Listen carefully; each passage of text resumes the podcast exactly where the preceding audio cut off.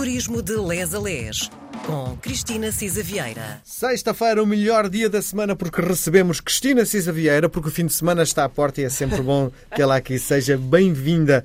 Bom, estamos uh, já em pleno mês de setembro.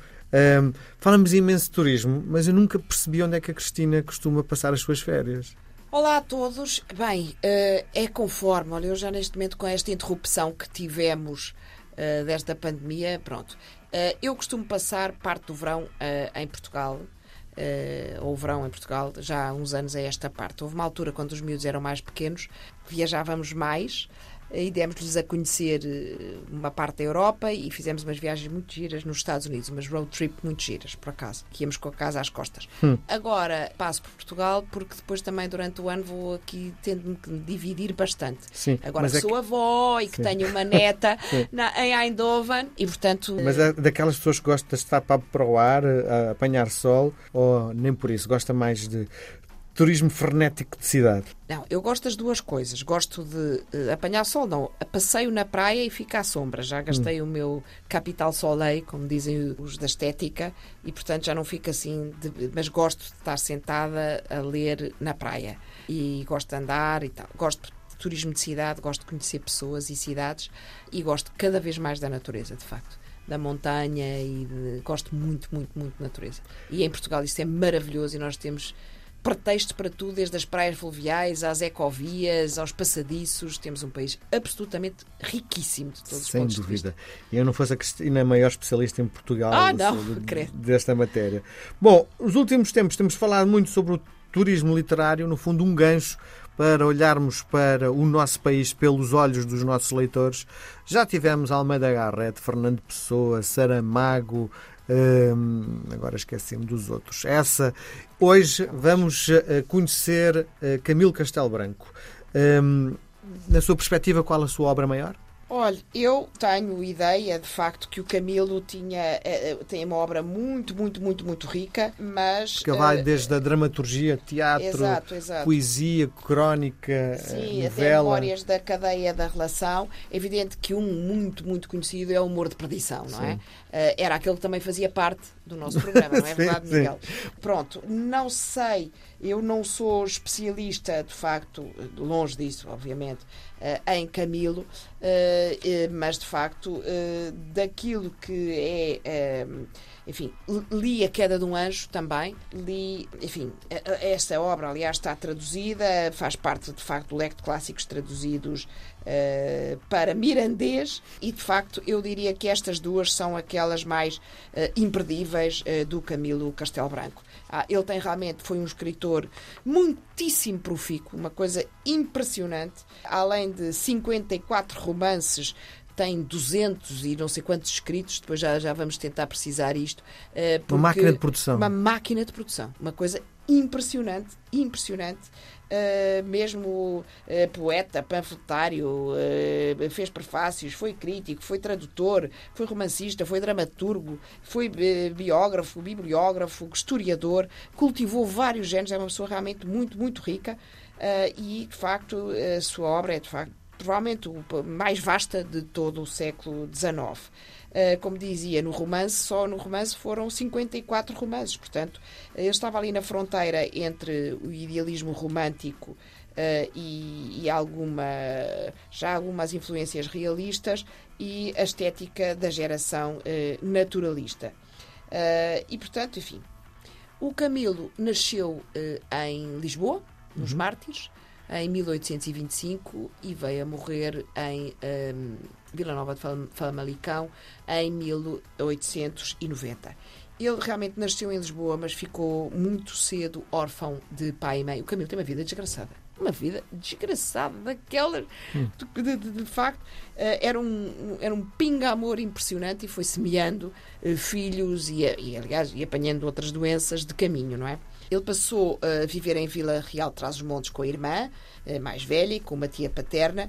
Depois do casamento da irmã, foi viver com ela para Vilarinho da Samardã e, portanto, uma aldeia e, portanto, as, as recordações de infância passam por muitas das suas obras. Aos 15 anos, casou-se com uma menina, Joaquina Pereira de França, sim senhora, aos 15 anos. Hum. Teve logo uma filha e logo abandonou mãe e filha, que rapidamente morreram.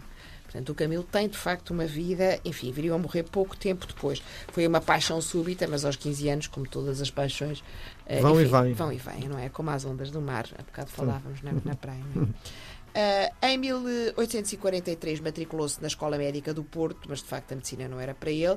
Portanto, depois, mais uma vez, como os outros nossos dois anteriores escritores, lá foi frequentar direito em Coimbra, mas uh, ou pretendia fazê-lo, mas enfim, acabou por não ser admitido na faculdade. Uh, e, e, ele começou cedo a fazer poemas, a publicar poemas.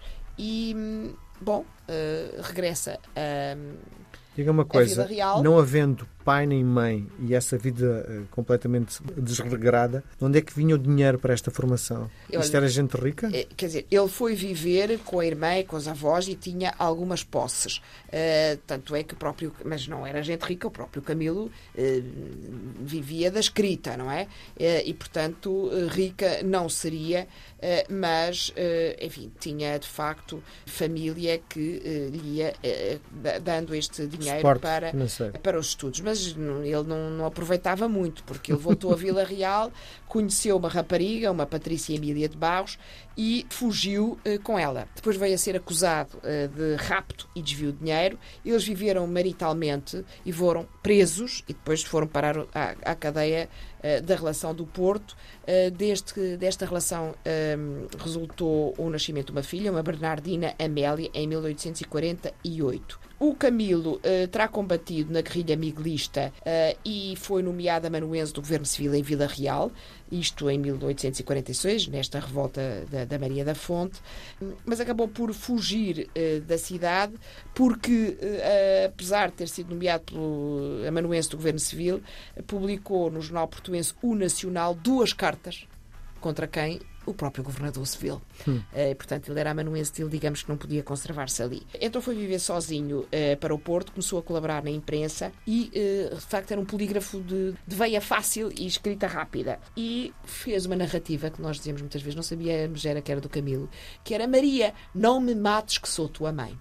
Portanto, esta narrativa que ele foi publicando são dois volumes de miscelâneas, miscelâneas de um poema, de uma peça teatral. Em 1850 regressou em Lisboa e ele era polémico e gostava da polémica e publicou também um panfleto, O Clero e o Senhor Alexandre Herculano, defendendo o seu amigo escritor, o Alexandre Herculano, neste terçar armas com o clero. Nesse ano também começou a colaborar com vários jornais, mas nesta sua dedicação, eh, portanto, ao romance e à escrita, ainda assim eh, teve tempo para conhecer, e aqui é que é a grande figura romântica da vida do Camilo, a Ana Augusta Plácido.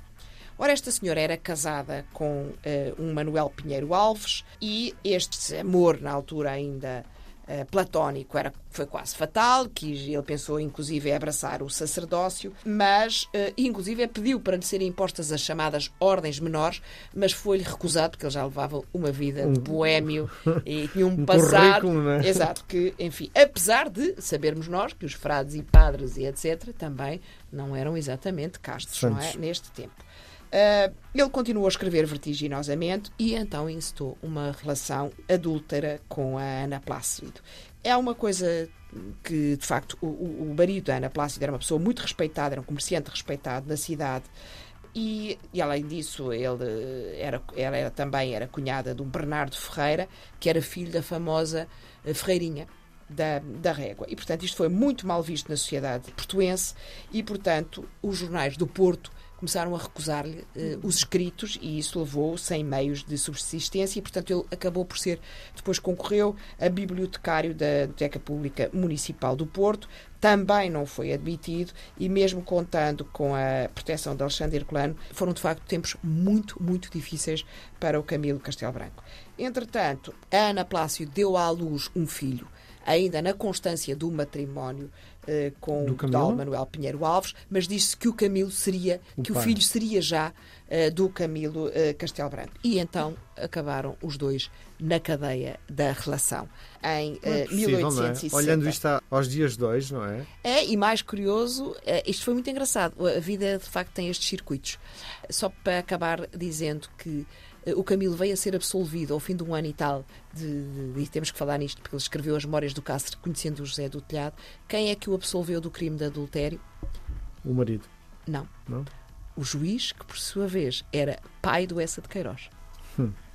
Pronto, acho que na próxima temos ainda muito para nos entreter. Muito bem. Um beijo grande, Um Cristina. Até beijinho, para a Miguel, até para a semana.